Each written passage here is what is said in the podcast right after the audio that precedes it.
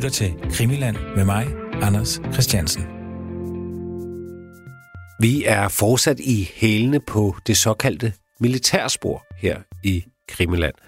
Og vi det er i øjeblikket øh, undertegnet og Christian Kirk Muff, der er dokumentarist. Og vi er i hælene på sporet, fordi det er et spor, som det har vist sig, at øh, Palme-efterforskningen selv har fulgt ret intenst, helt op til ja, 2018. Noget af det, de har været opmærksom på, det er, at der er forlydner om, at der var en militærøvelse i Stockholm på mornatten, da Olof Palme, den svenske statsminister, han blev myrdet i 1986. Så vi følger i sporet på det her. Hvad var det egentlig, som efterforskerne var på udkig efter? Og er der noget, der giver mening i det her såkaldte militærspor? Altså, at det skulle være en gruppe inden for militæret, eller med tilknytning til militæret, eller med militære forbindelser. Vi snakker om det svenske militær, som skulle ja, stå bag mordet på Olof Palme. Og herunder Palme efterforskningens jagt på en række faldskærmsjæger fra Karlsborg, en flok specialsoldater, har de været meget interesserede i. Og så kigger vi også på, om der er noget i, i tiden efter, og her tænker vi især på den første efterforskningsleder, Hans Holmers ageren, som på en eller anden måde kunne lede opmærksomheden væk fra det ene over på noget andet. Det blev total förvirring här. Är det verkligen Olof Palme som är skjuten? Ja. Det är det. Och han är död? Ja, Eller han är inte dödförklarad, men... han är inte dödförklarad men det kan man väl nästan säga. Okej. Statsminister Olof Palme är död. Han mördades mitt i centrala Stockholm strax efter klockan 11 igår kväll. Olof Palme och hans hustru Lisbeth hade lämnat biografen Grand. En man i 35-årsåldern sköt statsministern med två skott i bröstet. Han fördes till Sabbatsbergs sjukhus där han avled strax efter framkomsten. Altså, man kan jo sige, at der, hvor vi slap den sidste, ikke, der er det ligesom tegnet et billede af, at der kunne være en slags øvelse i gang den nat, hvor Palme bliver skudt. Ikke? Jo. Og øh, sådan nogle spekulationer i, om at man kunne forestille sig, at det var en eller anden øh, øvelse, så handlede om at identificere, lokalisere og uskadeliggøre vigtige informationsbærere i det svenske samfund. Ja. Hvor man jo sagtens kunne sige, at Palme ville være sådan en. Og at sådan en øvelse kunne være en øvelse, hvor man ligesom trænede øh, nogle særlige militære enheder i at samarbejde med øh, særlige stay-behind-enheder. Det ved vi har fundet sted. Det var noget af det, der var vigtigt at træne. Det var, at stay-behind skulle kunne samarbejde med specialstyrker. Noget peger på, øh, også fra politiets papirer, at der fandt sådan et sted, øvelsessted den 28. februar. Ikke? Jo. Og det, man så lige kunne gøre det færdigt med, som vi ikke talte om sidst, det var, at hvis vi lagde det ind som et scenarie, altså at de walkie-talkie-observationer, der har været, og som aldrig er blevet opklaret, at det kunne handle om nogle stay-behind-grupper, som gik rundt og lokaliserede og holdt øje med øh, Palme, sådan at en specialstyrke af soldater, der ankom, de ville være i stand til at udføre et drab. Og i den her øvelse skulle det jo så være et simuleret drab, eller man skulle sådan set bare sige, at bevise, at man kunne komme tæt på. Øh, men så skulle der så i det her scenarie ske det, at, at nogle fribyttere i, i organisationen, i øvelsen, udnytter chancen til rent faktisk at gennemføre et drab. Og prøv lige, at, og prøv lige at forklare mig, hvad du mener, når du taler om fribyttere. Jamen altså, det er lidt ligesom øh, på et fodboldhold, hvis der er nogen, der har øh, spillet på kampens resultat på det hold, du selv er på, og de har spillet på, at det skal blive 2-2, og I fører 2-0, og der er 5 minutter igen. Og nu begynder de to i midterforsvaret, som i hemmelighed har spillet på 2-2, de begynder at lave straffespark hele tiden, øh, indtil kampen ender 2-2. Det vil sige, at det er nogen på dit hold, som har en anden dagsorden, end den du har. Og som i ly af det holdet laver, udfører deres hemmelige plan. Og det vil sige, at her vil det så være nogen i den her militærstyrke, og eventuelt også i Stay Behind-gruppen, som ved, at der skal være en øvelse, og i hemmelighed aftaler, at de vil bruge deres egen medvirken i den øvelse til at udføre et reelt attentat. Jeg ønsker lige to ting her.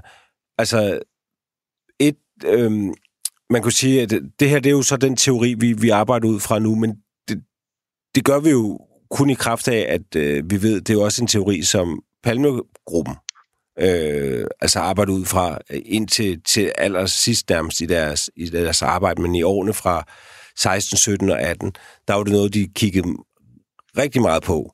Øh, om der var en sammenhæng mellem de her øh, walkie-talkie-observationer, øh, deciderede militære øvelser, som de havde fået henvendelse om, at der fandt sted, og faktisk også det sidste, du nævner her, de kalder det godt, de undersøger i hvert fald, øh, hvorvidt der har været nogle fribrydergrupper, altså nogen, der er brudt ud. Øh, og der er simpelthen en, en, en, en teori, som også har været inde over Palme efterforskning, at der har været en militærøvelse, øh, og der er så en, ja, vi ved jo selvfølgelig ikke, hvor stor, men der har været en, en gruppering inden for den øvelse, der har benyttet lejligheden til at udføre drabet rigtigt. Ja, og, og ikke bare har de undersøgt det her, men de har også, ligesom Hans Melander, øh, chef efterforskeren i Palmegruppen, han siger der på pressemødet, i nogle journalister, der spørger ham, hvor langt han nåede med Stay Behind. Altså nåede han så langt med Stay Behind efterforskningen, så han kunne lægge den bort og ligesom sige, nej, det var ikke dem. Og så siger han nej, fordi vi kunne ikke trænge ind i det. Det var for hemmeligt. Så det var jo ikke et spor, de afsluttede. Nej. Og noget af det, de arbejdede meget intens på, og som jeg også ved, Thomas Pedersen, der skrev Den usandsynlige morder, arbejdede meget på, det var at knytte øh, Stig Engstrøm til Stay Behind. Ja. Fordi at, at der var ligesom nogen, altså der, der var jo en masse ting omkring det her, som pegede på Stay Behind, ikke? Jo. Altså, så kan man så sige, okay, wow, så alle de her mennesker, fordi det vil være en pæn stor øvelse, altså hvis du skal overvåge øh, Palme og hele tiden være sikker på, hvor han er henne, og skulle kunne slå til på det rigtige sted, eller på et formålstjenestligt sted med selve attentatet, øh, når du samtidig ikke har styr på, hvor han går hen, øh, så kan du så, så, så kræver det ret mange mand. Altså det kræver, at man ligesom bygger det, der hedder en boks rundt om den, der skal øh, lokaliseres, og man skal have styr på. Det vil sige, der går nogen med, på parallelgaderne til begge sider, der hvor Palme går. Der går nogen foran, der går nogen bagved, således at uanset om de skifter retning lige pludselig, ja. så vil man have styr på, hvor de er henne. Ikke? Ja. Det er altså ikke nok bare sådan, det er ikke nok bare at skygge dem og gå bag ved dem. Vel? Altså, man skal have ret godt styr på, hvad der sker, også der, hvor de er på vej hen. Ikke? Ja. Og det vi så ved, det er, at der, hvor man så slår til i det her scenarie, nej, der, hvor der bliver slået til, uanset hvem og hvordan det foregår. Men der, hvor der bliver slået til, det er så uden for Skandia-huset. Man kan sige, at alle de her mennesker, der er involveret i det her, de skal væk nu. Og der er det jo sådan, at vi ved, at inde i Skandia-huset, der er der hemmelige gange rundt i hele Stockholm. Ja. Og vi ved, at bagdøren står åben om i Lundmarkergarten. Ja. Så det vil sige, altså, som jeg kan se det, så noget altså 40 meter væk fra der, hvor mordet finder sted, der kan man gå ind af en dør, og så kan man dukke op et helt andet sted i Stockholm. Ja. Altså som i et andet kvarter langt væk. Fordi der inde i klippen der er hemmelige gange, som bliver brugt af militæret og er, er, er, er lavet der for, at ledelsen skal kunne evakueres og så videre i Sverige. Netop i, i sådan en kubforsvarsøvning, men eller netop i sådan et scenarie, hvor der kommer et kub. Ja, og, og, og det er velbeskrevet, det her med de, de hemmelige gange, selvom det lyder totalt, jeg vil lyst til at sige James Bond-agtigt, eller hvad fanden det er, ikke? men der er et, et kæmpe øh, gangnetværk ned under Skandia-huset, som du, som du rigtig nok fortæller. Øhm, og det er rigtigt, det, jo, det er en helt oplagt idé jo, hvis man skulle flygte, at man bruger de gange. Ja. Og der er, Og- det, og- og der er det underlige, undskyld, i Lundmarkergade, som er på bagsiden af Skandia-huset, øh, at der er jo den her, øh, det har de også undersøgt meget, der er den her bagdør, der står åben, og som bliver låst sådan umiddelbart efter mordet, øh, bliver alarmen så slået til igen, men den har været slået fra der. Yes. Og det er også sådan en i sådan palmegåden, der er det en af de her ting, man, man har aldrig rigtig kunne finde ud af, hvad, hvad er det, og har det noget med noget at gøre, og hvad er det egentlig, der er foregået med den bagdør? Fordi tidspunktet er igen så påfaldende, at man kan ikke lade være med at tænke, at det må være knyttet til, til, til mordet. Men det betyder jo så også, øh, Christian, så er morderen jo ikke løbet op ad trappen op øh, øh, for enden af tunnelgatter. Nej, nej, så begynder tingene, og altså det vi så skal forestille os der, det er, at det så er Stig Engstrøm. Altså, ind i det her skal vi så ligge, at, altså, at nogen ser mordet, og at nogen ser, altså det er jo også sådan, det er beskrevet. Den eneste, der ser, at, at uh, morderen løber op af trappen, det er ham, hvad hedder han, der står inde, inde på tunnelgatterne. Lars J. Lars J. Ikke? Ja. Øh, og han bliver jo, da der bliver skudt, forskrækket. Så han gemmer sig lidt. Ikke? Så scenariet her vil være, at da der bliver skudt, så er der flere vidner, der ser, at morderen går halvløber ned af tunnelgatan, ned mod Lars J. Men de ser ikke særlig langt nedad, fordi den er helt mørklagt, og der står øh, container fra et, øh, en renovations... Det er nogen, der er ved at bygge eller renovere et hus eller et eller andet, så der står container i, faktisk i tre lag, så vidt jeg kan se, øh, midt i den her gade, og ligesom er sådan en, en midterrabat ned i den her gågade, som, som den er. Ikke? Det er ikke et sted, hvor biler må køre ned. Og, mm. og der er mørkt, så det man kan forestille sig her, det er, at Stig Engstrøm rent faktisk, som han siger, ser det her, og får at vide, eller selv ser, at morderen løber ned ad tunnelgatan. Morderen har så i det her scenarie gået til venstre ind af Lundmarkergatan efter få meter og er gået ind i det her tunnelsystem. Men det kan Stig Engstrøm ikke vide. Han løber videre og løber op ad trapperne og bliver set først af Lars J. og bagefter af Yvonne N. Ja. Yvonne N står op for enden af trapperne. Ja, og der vil jeg bare sige, hvis man går ind i det der og kigger på minutter og sådan nogle ting, så passer det scenarie altså også bedre, end at det skulle være morderen, Yvonne N. har set, fordi da Yvonne N. kommer frem til trappen, der er den her piketbus, den her bus med politibetjente, der er den ankommet der. Ja.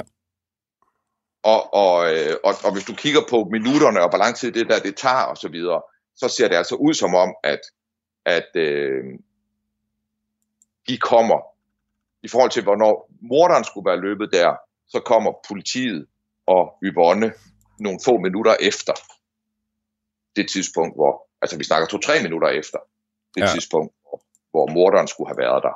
Men det passer med, at Stig Engstrøm skulle være løbet den vej, som han siger selv. Ikke? Ja. Det er bare for at sige, du ved, så går det her, Stig Engstrøms historie, den passer med det her scenarie. Så kan man sige, at vi kiggede sidst, sidst kiggede vi på Jægernissen. Ja.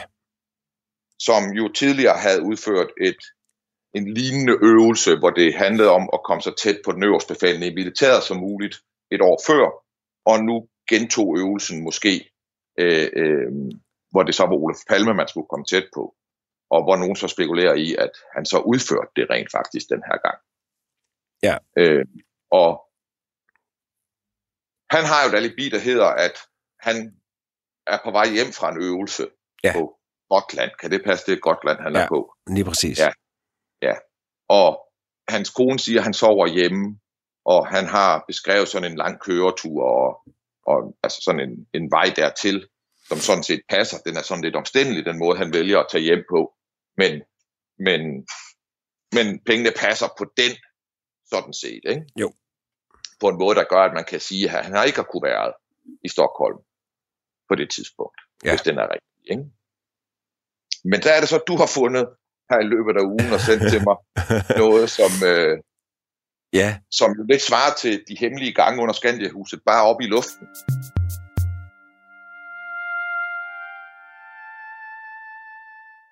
Øh, og det her, det er jo ikke fordi det her det er nyt på den måde, men altså, vi graver meget i det, og vi blev forbløffet over, at vi blev ved med at finde nye ting, som jo måske egentlig har været fremme før, men bare vi har ikke haft øjnene op for det før, og der er så mange ting. Og der er så mange grupperinger og så mange navne på grupper i spil, altså øh, Ib og Arla Gryning og Barbro og ja, Dark har vi også stødt på på et tidspunkt, og Leon-gruppen. Leon-gruppen, ja, øh, og så videre, og så videre.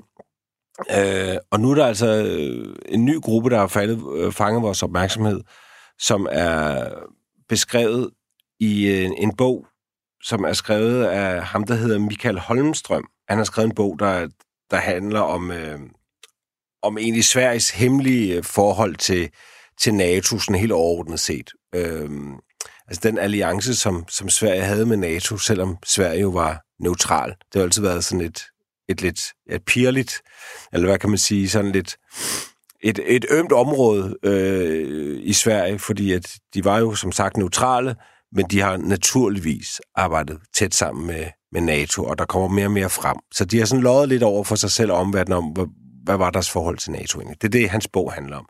Men i ja, den men, bog... Bare, lige sige der, bare, bare lige sige der, at det, der er så skørt ved Sverige i den periode, som han beskriver der, det er, det er det eneste land, jeg rigtig kender til, som har en anden forsvarspolitik end udenrigspolitik. Altså, den politik, Udenrigsministeriet fører, og den politik, Forsvarsministeriet fører, de er helt uforenelige. Ja.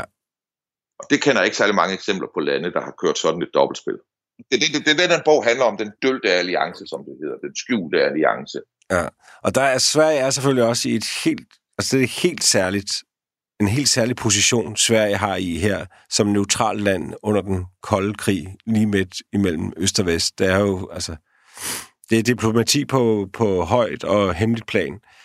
Øhm, men der beskriver han en ny gruppering, der hedder Flyenhed 66, som er et hemmeligt luftvåben, som svenskerne havde. Og det er blevet bekræftet af ham, der var chef for den her enhed. Han, han har været ude at sige, at det er fuldstændig rigtigt, alt det, der står i Holmstrøms bog. Og det var simpelthen en lille hemmelig enhed. De havde øh, 10 fly, privatfly, Cessna-fly, som de så brugte til at flyve øh, agenter ud af Sverige, eller placere nogen tæt på den finske grænse osv., eller sætte nogen ned med faldskærm. Øh... Ja, det er netop blevet lige mærke i, at noget af det, de gør, det er, at de bruger civile fly, Cessna-fly, som har fire eller seks personer ombord, og som er sådan nogle, altså sådan nogle, jeg kender folk, der flyver rundt i sådan nogle som hobby. Ja. Øh, ude i Roskilde Lufthavn holder der en masse af sådan nogle, tror jeg. Ja. Og, og, øh, men det, de blandt andet bruger, det er, at de bruger det som transport, men de bruger det også til at kaste øh, jægersoldater ned. Ja. Faldskærmsjæger, Ja. præcis som Løjtnant X. det ville i hvert fald være oplagt, at, øh, at de havde en form for, for samarbejde. Og, øhm, og som sagt, ja, så, så bruger de sådan, de har deres egen øh, små flyvepladser. Det er sådan øh, et stykke skov, der måske er blevet, blevet ryddet, hvor, som de har brugt til at, at starte og, og lande i. Og så var det et, øh, det var et militær øh, anlæggende, men de havde sikkerhedsbeskyttelse, som det hedder, af, fra SEPO. Øh, men det, har- det har simpelthen været en, en hemmelighed indtil, ja, det er så nogle år siden, at, at bogen kom, så anede man ikke, at, øh, at, at svenskerne havde det her hemmelige flyvevåben, som det bliver kaldt. Og, Den operative leder af det var sådan en advokat, der også var medlem af advokatsamfundet. Men, men det bare lige sige her, at jeg har tidligere nævnt den her fremragende danske film, der hedder Stay Behind, min farfars hemmelige krig. Øh, den handler jo blandt andet om, hvordan Ida Grøn, instruktøren, øh, der har lavet den her film, at hun finder ud af, øh, sammen med hendes far, øh, undersøger de farfarens liv, og finder ud af, at det her sommerhus, de har oppe i Nordsjælland, der har han øh, ryddet en masse jord, og så har han, øh, så har han pløjet jeg kan, ikke- mørtel, tror jeg det er, ned i jorden, sådan at den fungerer som en øh, hemmelig landingsplads, en, hemmelig landingsbane, som faktisk har, øh, altså den er stor nok til, at øh, store lastfly, militær lastfly, vil kunne lande på den. Men det er jo selvfølgelig også sådan nogen som de her flyenhed 66. og, øh, og ifølge øh, ham, der var leder af det, så stoppede, så stoppede de i 97. Øh, der havde de deres sidste øvelse, og virksomheden, eller foreningen, eller hvad man skal kalde den, den nedlagde sig selv i 1998. Jamen, jeg tror, det er det vigtigt, det her med, om de var militærfolk. Altså ja, de var jo ikke, altså, de var jo ikke militær. De, det her er for mig at se en ægte stay-behind-gruppe. Ja. Øh, øh, altså, som jeg har set øh, de her stay-behind-grupper opbygget, så har de en afdeling, der skal tage sig af eksfiltration. Det vil sige, at hvis nu det her overraskelsesangreb på Sverige fandt sted, så skal du for eksempel have kongen og kongefamilien og regeringen ud af landet. Men hvis nu alle de militære lufthavne er blevet bombet af russerne, og russerne har fly i luften, som øh, skyder alle militære fly ned, hvis de ser det, så er det jo smart at have de her Cessna-fly, som kan flyve i, altså det kan man læse om flyenhed 66, det er, at de træner i at flyve i 40 meters højde og sådan noget. Ikke? Øhm, så, så, og, og noget af det, jeg også kunne læse om, det er, at, det, øh, der har været en masse øh, øh landsbyer og mennesker på grænsen mellem Norge og Sverige, som har øh, rapporteret om mærkelige flyvninger om natten til politiet, fordi de troede, det var narkotikasmugling. Ja. Og, og som viste sig så at være det her. Altså senere hen har, har, har det her med, at flyenhed 66 er blevet offentliggjort, har kunne forklare de her hemmelige flyvninger. Ja. Så, øh, så hvad tænker du i forhold til, hvis vi kigger på, på, på mornatten, og vil, lad, os, lad os arbejde med den tese, at der har været et, et kupforsøg, der har så været en, en, en, nogle, nogle fribyttere. Øh, morderen, han løber ned i gangene i stedet for, og op. Hvordan kan han så bruge enhed 66? Jamen, så kan de sådan set, øh, ja, altså det man kan sige er lidt problemet i det, vi laver lige nu, øh, øh, men som jo er virkeligheden også, det er, at vi er ved at bygge sådan en omnipotent øh, organisation op. Ikke?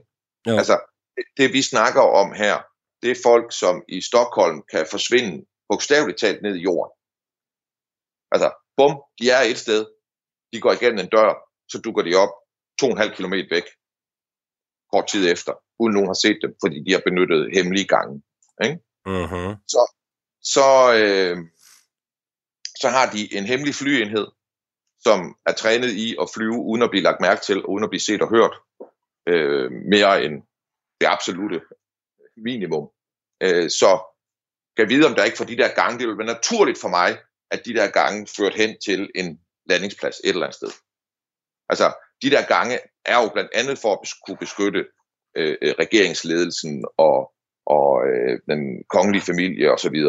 Øh, i forhold til at kunne få dem af vejen, hvis russerne laver et overraskelsesangreb. Ja. Så at man har mulighed for via de gange at komme til et sted, hvor man er belejligt tæt på et sted, hvor flyenhed 66 kan holde til. Det er i hvert fald, øh, det er i hvert fald en mulig scenarie, baseret på, hvad vi ved nu. Og et, altså, lad mig sige sådan, det tror jeg har været noget, de kunne, og det tror jeg, det har været noget, de har planlagt efter, planlagt efter at skulle gøre øh, under nogle bestemte scenarier. Så at de har kunne gøre det her, hvis vi lægger tesen ind, øh, jamen så kan morderen forsvinde 40 meter væk fra, fra gerningsstedet. Og så kan morderen være et hvilket som helst sted i Sverige nærmest. Altså en, du ved, en radius af 500 km fra Stockholm. Ja. Tre, tre timer senere. Ja. Ja. Og det er jo, det er jo en omnipotent organisation, øh, som, som kan alt muligt. Ikke? Ja, for det er også noget af det, hvis man skulle udfordre teorien her, ikke? at, at øhm, lad os sige, der er den her lille gruppe inde i militærøvelsen, der siger, prøv at høre, vi bruger den her øvelse til at gøre dag med Olof Palme rigtigt. Øhm, så kan det jo ikke være hvem som helst, der, der tager den beslutning, fordi du skulle være sikker på, at du har indflydelse og magt nok i den her militærøvelse til, at du kan placere altså dine mænd det rigtige sted. For eksempel på sværvæggen. Øh, at du er sikker på, at, at du har styr på ham, der er måske er det sidste led, øh, og så videre, og så videre. Der er mange, du skal have styr på, og, og yes. du skal bestemme, hvor, hvordan holdet skal sættes simpelthen. Og det er jo ikke hvem som helst, der kan det. Nej, nej, altså selvom vi snakker om, at det, her, det kun er nogle få fribytter, der, der, eller det vi snakker om er, at det er ikke alle, der er med i den her øvelse, der behøver at vide, at den skal ende med, at man rent faktisk i virkeligheden skyder palme. De kan godt gå til det her og tænke, nu skal vi øve i at uskadeliggøre ham, eller et eller andet. Ikke? Øh, men det er klart, at hvis du skal lykkes med rent faktisk så i ly af den øvelse og gennemføre det i virkeligheden, så er der nogen, altså så er det stadigvæk en større konspiration, vi kigger på. Altså, dem, der planlægger det for eksempel, skal, være en, skal have styr på det, eller skal vide, hvad der skal foregå. Ikke? Ja. Øh, og man skal derudover være sikker på, at, at dem, som medvirker uvidende i øvelsen, at de er øh, holder kæft bagefter.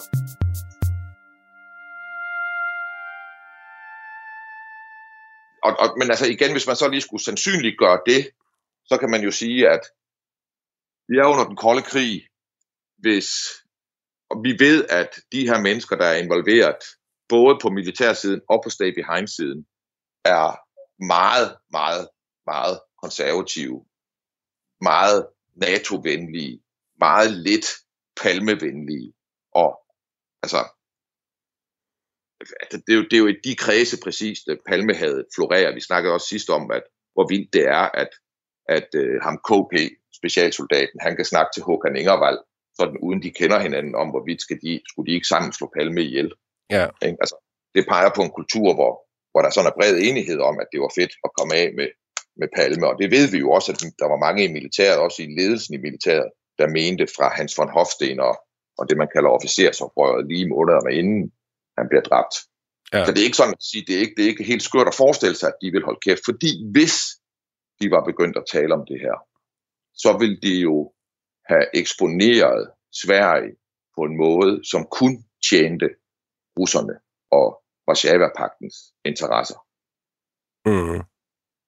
Altså det, det vil være det absolute selvmål i forhold til deres interesser. Ja. Fordi så vil, så vil øh, altså det vil jo føre til en tillidskrise i det svenske samfund, som man ikke rigtig, altså så skulle du til diktatur for at se noget lignende, ikke? Altså forestil dig, at det blev afsløret, at det var grupper i militæret, der stod bag det her. Og forestil dig, at du var ham, der stod frem og sagde det. Det ville være farligt. Ja. Det ville være meget, meget farligt. Hvis det her scenarie er rigtigt, så er der mange interesser i at sørge for, at det forbliver skjult.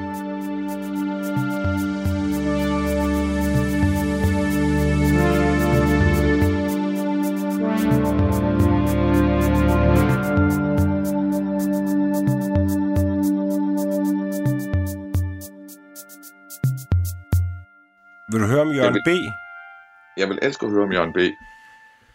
I forbindelse med fly, flyveenhed 66, så er jeg kommet på sporet af et øh, vidneudsagn, øh, som også står i øh, Grænsningskommissionen, men som jeg aldrig har bidt mærke i før.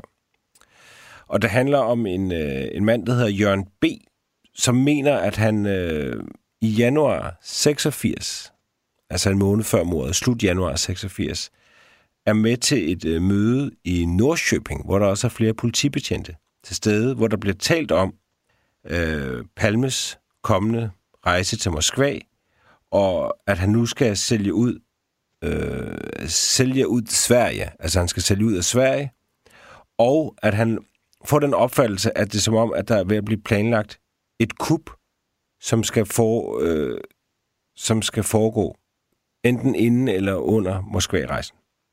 Sagde du, hvornår det her det var? Slut januar 86. Øh, og vi ved, at, han har, at vi ved, at det ikke er noget, han er kommet på efter, fordi at øh, han har sagt det til sin svigermor. Og svigermoren er blevet afhørt, og hun siger, at det er, det er rigtigt. Der var en dag før, end at Palme blev myrdet, at Jørgen B. kom hjem, og han var meget oprevet. Øh, og han havde været til det her møde, og han havde fået nogle oplysninger om, at der var noget i færre omkring Olof Palme, og der var en eller anden sammensværgelse øh, under opsejling. Han har så også gjort det, øh, Jørgen B., at han henvender sig til en, øh, en, der hedder Kenneth N. Og Kenneth N., han er fra SAPO. Og han har også givet øh, Kennedy de her oplysninger, og Kennedy har prøvet sådan at komme lidt nærmere, hvem var til møde. Øhm, og og der, der, er nogle, der er nogle betjente til møde, blandt andet en, der hedder, nu er der en masse navne, ikke? men der er en, der hedder Hans L.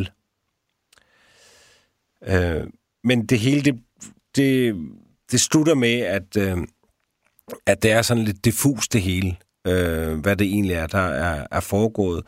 Og ham der, Hans L., der skulle være med til det møde, siger, at øh, Jørgen B. er en, er en forvirret mand. Han er kvik og intelligent, men der er sket noget med ham oven i hovedet. Og så vidt så godt. Men det, der gør, at det bliver jo lidt spændende i, i forhold til det, vi har talt om, det er, at Jørgen B. er ikke hvem som helst. Jørgen B., han var altså øh, med i IP. Og det er der, at øh, Kenneth N., øh, Sæbomanden, kender Jørgen B. Jørgen B. havde desuden øh, flycertifikat, og han havde sit eget fly. Og Kenneth N. Øh, havde brugt ham som informatør øh, i mange år. Derudover, så har han faktisk også været med til at lave nogle øh, forskellige øh, missioner for IP. Blandt andet en i, øh, i et unavngivet Østland. Og der havde Jørgen B. faktisk gjort det sammen med den her før omtalte Hans El, og så en for øh, Søfartsværket i Sverige. De har simpelthen været på en opgave i et, et Østland, øh, en opgave, der dog var mislykket. Men vi ved ikke mere om, hvad det er for en opgave. Du siger, det er ikke en eller anden mand fra gaden, det er altså en, der er inde i det her system, så at sige, Jørgen B. Og IT, skal man lige være med på, det er jo på en eller anden måde en svensk betegnelse for stay behind. Og det her, det lyder unægteligt. Altså en mand med, med, med sit eget fly, øh, og som er med i, i IP i slutningen af 70'erne, så det kunne jo være lyde som noget, der kunne øh, lugte lidt af flyenhed 66. Det må du nok sige. Øhm, efterfølgende, så både Hans L. og, og Kenneth N., de har sådan haft lidt travlt med sådan at nedgøre Jørgen B. Og sige, at øh, jamen, han, var, han var lidt forvirret, og ja, han prøvede at gøre sig vigtigere, end han var. Derfor så ville han gerne have, at han vidste noget om palmemordet. Men der skriver øh, Grænsningskommissionen, som jo har undersøgt det her spor, at det, det er rigtigt, det er lidt svært at finde hoved og hale i det. Men omvendt, der bliver vi også nødt til at tage højde for, at de her mennesker, de netop er i øh, efterretningsverdenen. Og det er der, de, øh, de befinder sig. Så derfor så har, kan vi ikke have tiltro, tiltro til, at øh, det, de siger, er rigtigt, og at de vil give de oplysninger, de har, til det åbne politi. Det er Grænsekommissionen, der siger, det, de vurderer simpelthen, at, at de har for mange øh, skjulte dagsordner, de her mennesker, og de, de har ikke tillid til, at, at de får det hele at vide af dem. Øh, Nej, og deres affærdigelse af, af, af kilden her, der fortæller om, om samtalerne, det kan være løgn og latin. Det er også et mønster, der tegner sig. Selvfølgelig er der mange fantaster, der gerne vil have spillet sig vigtigt på bekostning af palmemod og sige, jeg ved alt muligt, øh, for at kunne få den opmærksomhed. Men der er også utrolig mange, som er blevet klæret øh, forvirret eller sindssyge, når de har sagt noget. Altså, det er, en, det er en måde at afmontere folk, der måske har vidst noget. Altså, ja. Altså, hende her, den ældre dame, som ser walkie-talkie-folk på Gamlastan stationen, lige inden Palme ankommer sammen med konen på vej til Græn. Hende beskrev politiet jo som en øh, posedame. Men ja. hun var en helt almindelig kvinde. Meget fornuftig. Jeg har set et interview med hende. Der er slet ikke noget der. Men hun blev så i, i, i politiforhørende afskrevet som en, man ikke skulle lytte til, for hun var en posedame. Så det vil bare lige, bare lige så at sige, det vil sige, at der er en, som bliver kaldt ind til et møde hos politiet, som kommer fra, lad os kalde det stay behind, som har sit eget fly, og som udfører hemmelige missioner. Altså det er bare også for at sige, det vi har snakket om her, det er jo altså ikke bare grebet sådan ud af den blå luft. Og, og, og, og alt, hvad der spiller sig ud i årene efter, kan passe med sådan et scenarie.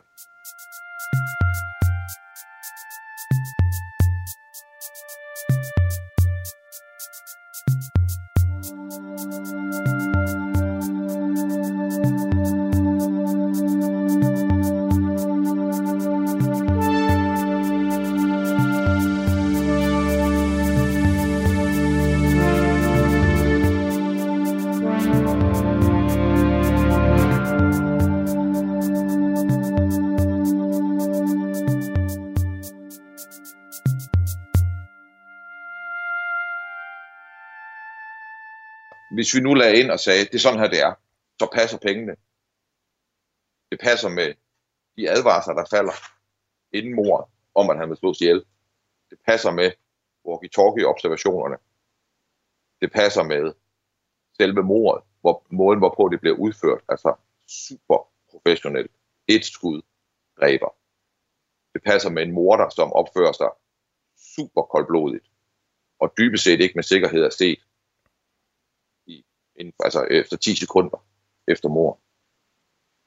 Og det passer med et forløb, hvor regeringen gennem mere fuldstændig nedtyser, hvad der er foregået.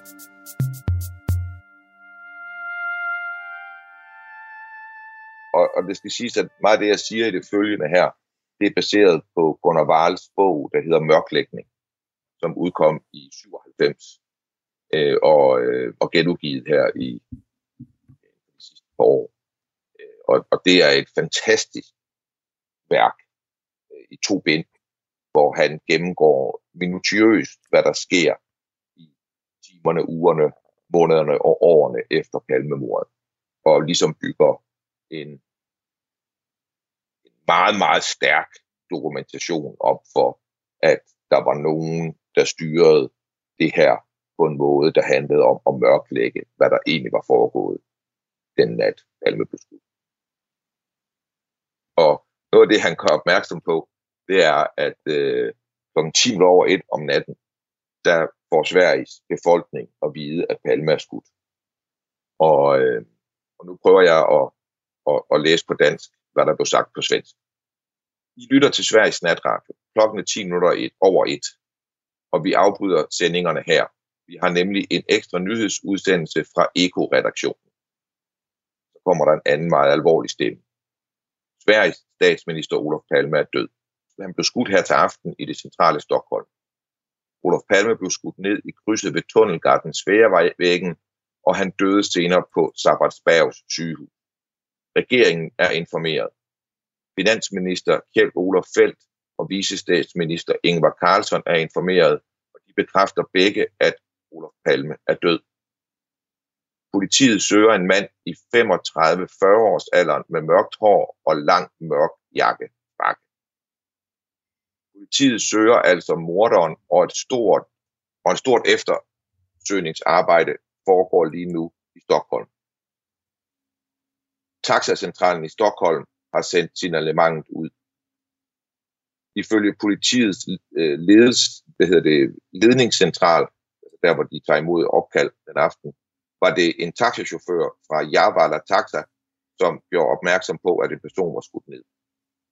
Chaufføren alarmerede sin taxacentral, som derefter alarmerede politiet. Politicentralen sendte en politibus til pladsen. Olof Palme blev skudt 23.30, altså halv 12, for en og en halv time siden. Regeringen har samlet sig til et ekstra møde. Ingvar Carlsson, vicestatsministeren, leder mødet. Hans eneste kommentar, da han ankom til Rosenbad i aften eller her i nat, er, at det er forfærdeligt. Olof Palme ville om få måneder være fyldt 59 år. Han har været ordførende i Socialdemokratiske Parti siden 69 og statsminister under perioden 69-76 og siden 82. Og efter det sagt, så går de tilbage til øh, sådan noget sørgemusik. Og det var det, man fik at vide øh, som svensker den nat. Mm. Men der sneg sig to fejl ind meget tidligt. Han blev ikke skudt 23.30, han blev skudt 23.21. Mm. Han var død allerede inden han ankom til Sabbatsberg.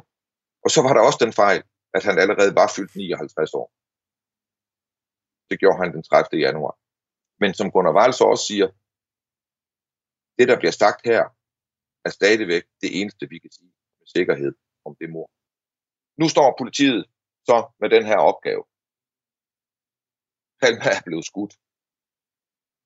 Hvad gør man?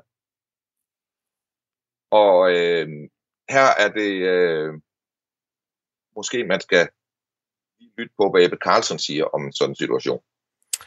Han er citeret for at have sagt, alle, som beskæftiger sig med et miljø, hvor kriminalitet og terrorisme, hvor man kan dræbe statsministre, alle, der er i sådan et miljø, de lyver. Det er grundhypotesen. Og så spørger Gunnar Wahlham, om det også inkluderede SEBO-folk, statsrådet, altså ministerne og de øverste politifolk. Og så sagde Ebbe Carlsen, ja, i højeste grad. Der findes ingen anledning til at tro, at nogen taler sandt. Hvorfor skulle de gøre det? Man skal ikke forestille sig, at det her kan opklares på nogen måde, der ligner en almindelig opklaring af kriminalitet. Det, går ikke, det foregår ikke sådan i den her verden. Det er for store interesser, som står på spil. Mm. Og, og, og det tror jeg jo er, er meget præcist for, hvad der øh, spiller sig ud bagefter, og, og værd at holde øje med i forhold til det. Ikke? Ja. Og, og det, der sker, er jo, at øh, næste morgen klokken cirka 11 om formiddagen, der ankommer Hans Holmer til politihuset.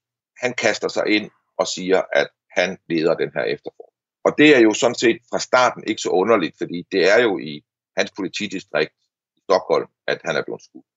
At det er ham, der udtaler sig på de første konferencer osv., det er, øh, det er meget rimeligt.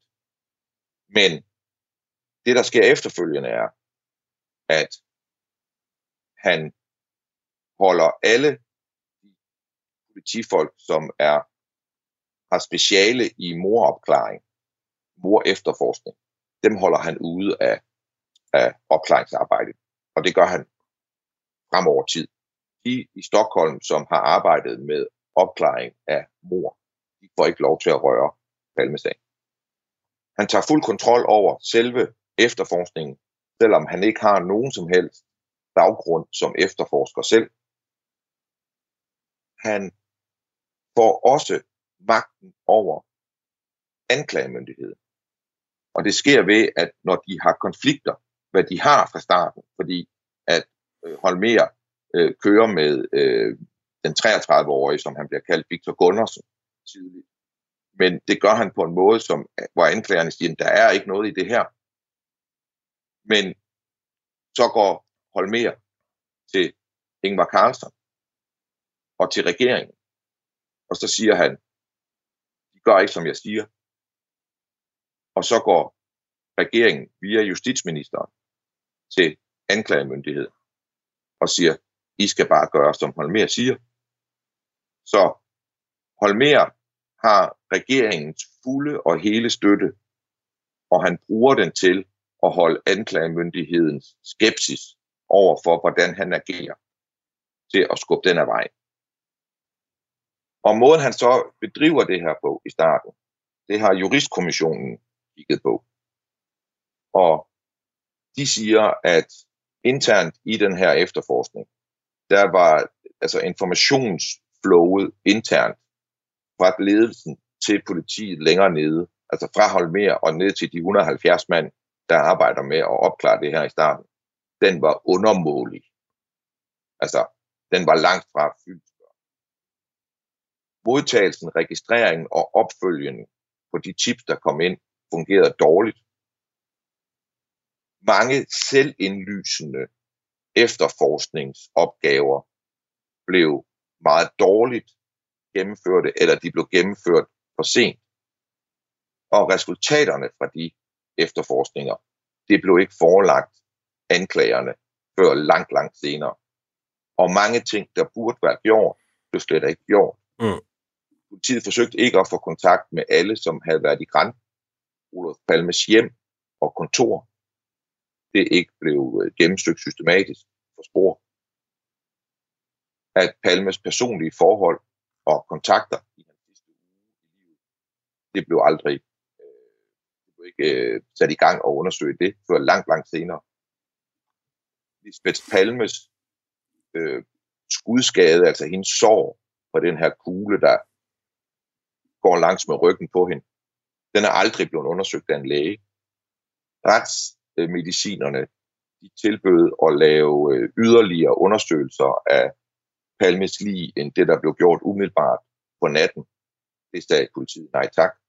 At politiet aldrig rigtig ønskede at indgå i en dialog med Statens Kriminaltekniske Laboratorium omkring tekniske spor, og at øh, Forsvars Forskningsanstalt tilbød tidligt at hjælpe med at øh, iværksætte prøveskydninger og, og test af kugler og, og, og pistoler, der kunne ligge bag det her. Det afslog Halmer også, på trods af, at hans eget hold havde meget store problemer med at gennemføre det der på en videnskabelig, på en videnskabelig måde. De siger også, at politiet blev brugt til at lave alle mulige ting, der ikke gav mening. Altså, der bliver antydet, at nogle af de ting, Holmer sætter i gang, det mest handler om at lave beskæftigelse. Palme lader et, øh, eller Holmer lader et fly over Stockholm, og så bliver der taget billeder af alle hustag. Og så bliver politiet til, sat til at gennemgå alle de her billeder, for at finde ud af, om morvåbnet måske ligger op på et tag. Øhm, han satte også alle i gang med at gennemgå al data. Al data, der fandtes i systemerne i Sveriges, altså i det svenske statssystem og øh, kommunalsystemer, alle systemer, alle data på 17.000 mennesker, der bor i øh, Gamla eller i området omkring Sværvæggen. Det tager en kæmpe gruppe mennesker flere måneder at gøre, og det førte til, at man holdte 20 forhør med folk, som ja. intet havde at sige, der havde noget at gøre med noget.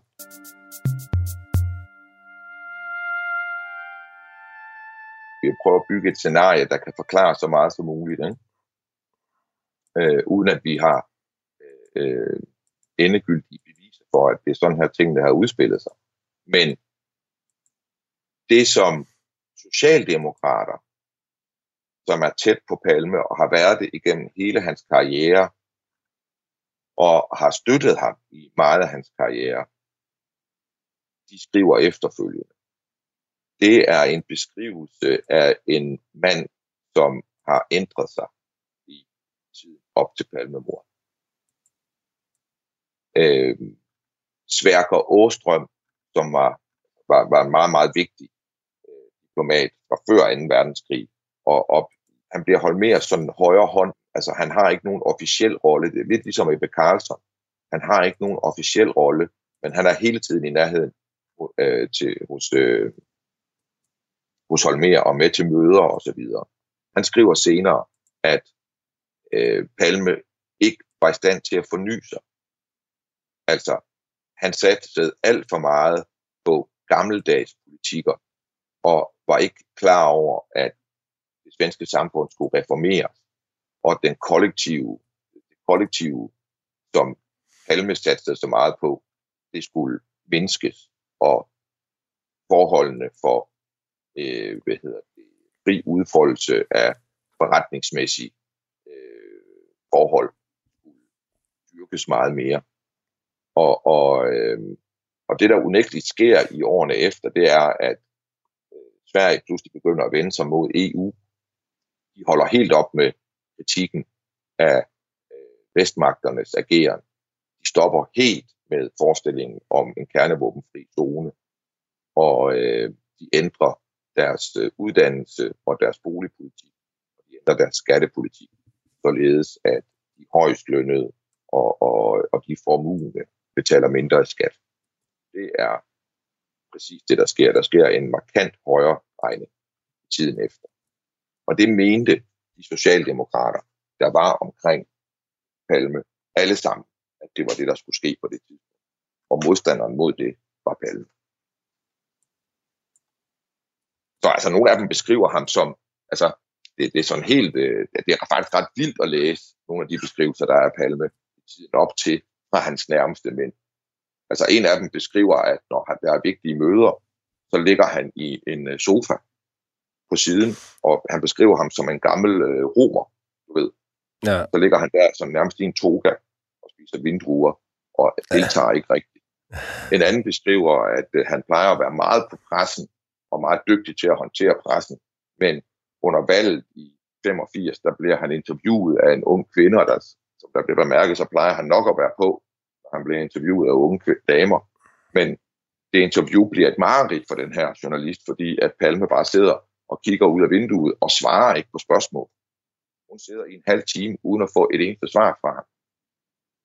Kjell Olof Feldt, som var en af hans nærmeste rådgivere og, og, og venner også, beskriver, at han på et møde i blandt ministre, topministre i hans egen regering, midt under det møde, der trækker han en, øh, en fløjte frem, og så sidder han og spiller på den fløjte uden at blæse i den. Ja, hvad for Men noget? Han sidder bare, ja, han trækker under det her møde, så trækker han en fløjte frem, og så sidder han, du ved, og lader fingrene køre på, på hullerne i fløjten, men uden at lave en lyd. Og Kjell Olof Feldt beskriver, at han simpelthen på det tidspunkt ikke havde noget som helst billede af, hvad der foregik ind i hovedet på Olof Feldt. Det lyder som om, han er blevet helt kukuk, jo. Jamen altså, jeg ved ikke, hvad jeg skal øh, tænke om det. Jeg var faktisk forskrækket over at læse det. Øh, fordi de beskriver en mand, som er, øh, det er jo et lille smule uterrenligt, ikke? Jo. Så igen, tilbage til der, hvor vi kommer fra. Det kan meget vel være sådan, at der er en gruppe i militæret, som beslutter sig for at skaffe sig af med Palme. Fordi at de har alle mulige forestillinger om, at han er landsforræder, og hvad ved jeg. Det kan også meget vel være, at den gruppe har et billede af, at folkene omkring Palme, altså det mener, det ville jo ikke være nok bare at skyde Palme, hvis du ikke havde et billede af, at det rent faktisk ville forandre noget. Altså, hvis du skød Palme, og så kom Palme 2,0 i stedet for at fortsætte hans politik, Ja. så har du ikke opnået noget ved at skyde Palme. Nej. Så, men, men man kunne meget vel have en forestilling om der, at der var nogen, der vidste, at, at de, der ville tage over efter Palme, at de havde nogle helt andre planer for Sverige, end dem Palme var i gang med at gennemføre. Altså du kan både forestille dig et scenarie, hvor de ved, at der er nogen, der har planer om at gøre det her. Du kan også forestille dig et scenarie, hvor de ikke ved det, men hvor dem, der har planerne, bare har forsikringer viden om, at det kommer rent faktisk til at ændre Sveriges skæbne og skyde Palme, og kun ham. Og så sker det. Og så står de her folk i Socialdemokratiet, og så kan de nok meget hurtigt gennemskue, og det siger Ingvar Carlsen jo også, øh, en af de første, jeg tror den første nat i en samtale, jeg tror med Kjell Olof Feldt, hvor han siger, at, eller ej med en, øh, en leder i et oppositionsparti, hvor han siger, at man kunne ønske sig, at det her det var en enlig galning, men det er der ikke noget, der tyder på, det er. Man kunne jo meget vel forestille sig, at Ingvar Carlsson og de andre regeringen er et scenarie, hvor de lidt har fået, hvad de kunne ønske sig. Måske ikke, at Palme skulle dø på den måde, men at han er væk, og at de har en mulighed for at tegne en, en anden vej for Sverige. Ja. Og at sandheden om, hvad der er sket, vil være så ødelæggende for den svenske stat, at de ikke har nogen interesse i at gøre noget ved det.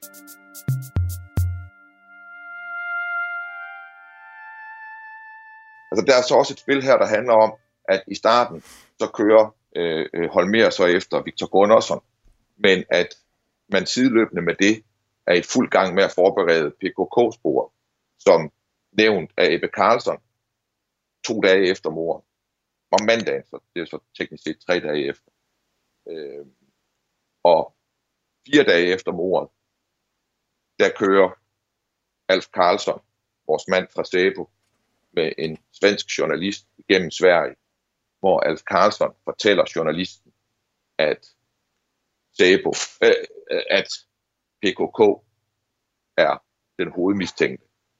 Denne journalist offentliggør som den første, at politiet har PKK som hovedspor. Det gør han i juli 86, baseret på en samtale med Alf Karlsson, og baseret på, at Alf Karlsson har udleveret til ham hemmelige Sæbo-papirer. Mm. Og det er så ret specielt, at det magasin, det her PKK som hovedsporet, det er lanceret første gang for offentligheden. Det er i den svenske udgave af ugens rapport. Altså, porno, altså undskyld, altså pornobladet uden rapport. Ja, hvis det var et pornoblad, ja. Altså i hvert fald, øh, hvor storbarmede nøgne damer øh, over fire sider, der plukker jordbær. Øh, og så bladrer du om på den næste, og så får du at vide, at det er PKK, som er den hovedmistænkte.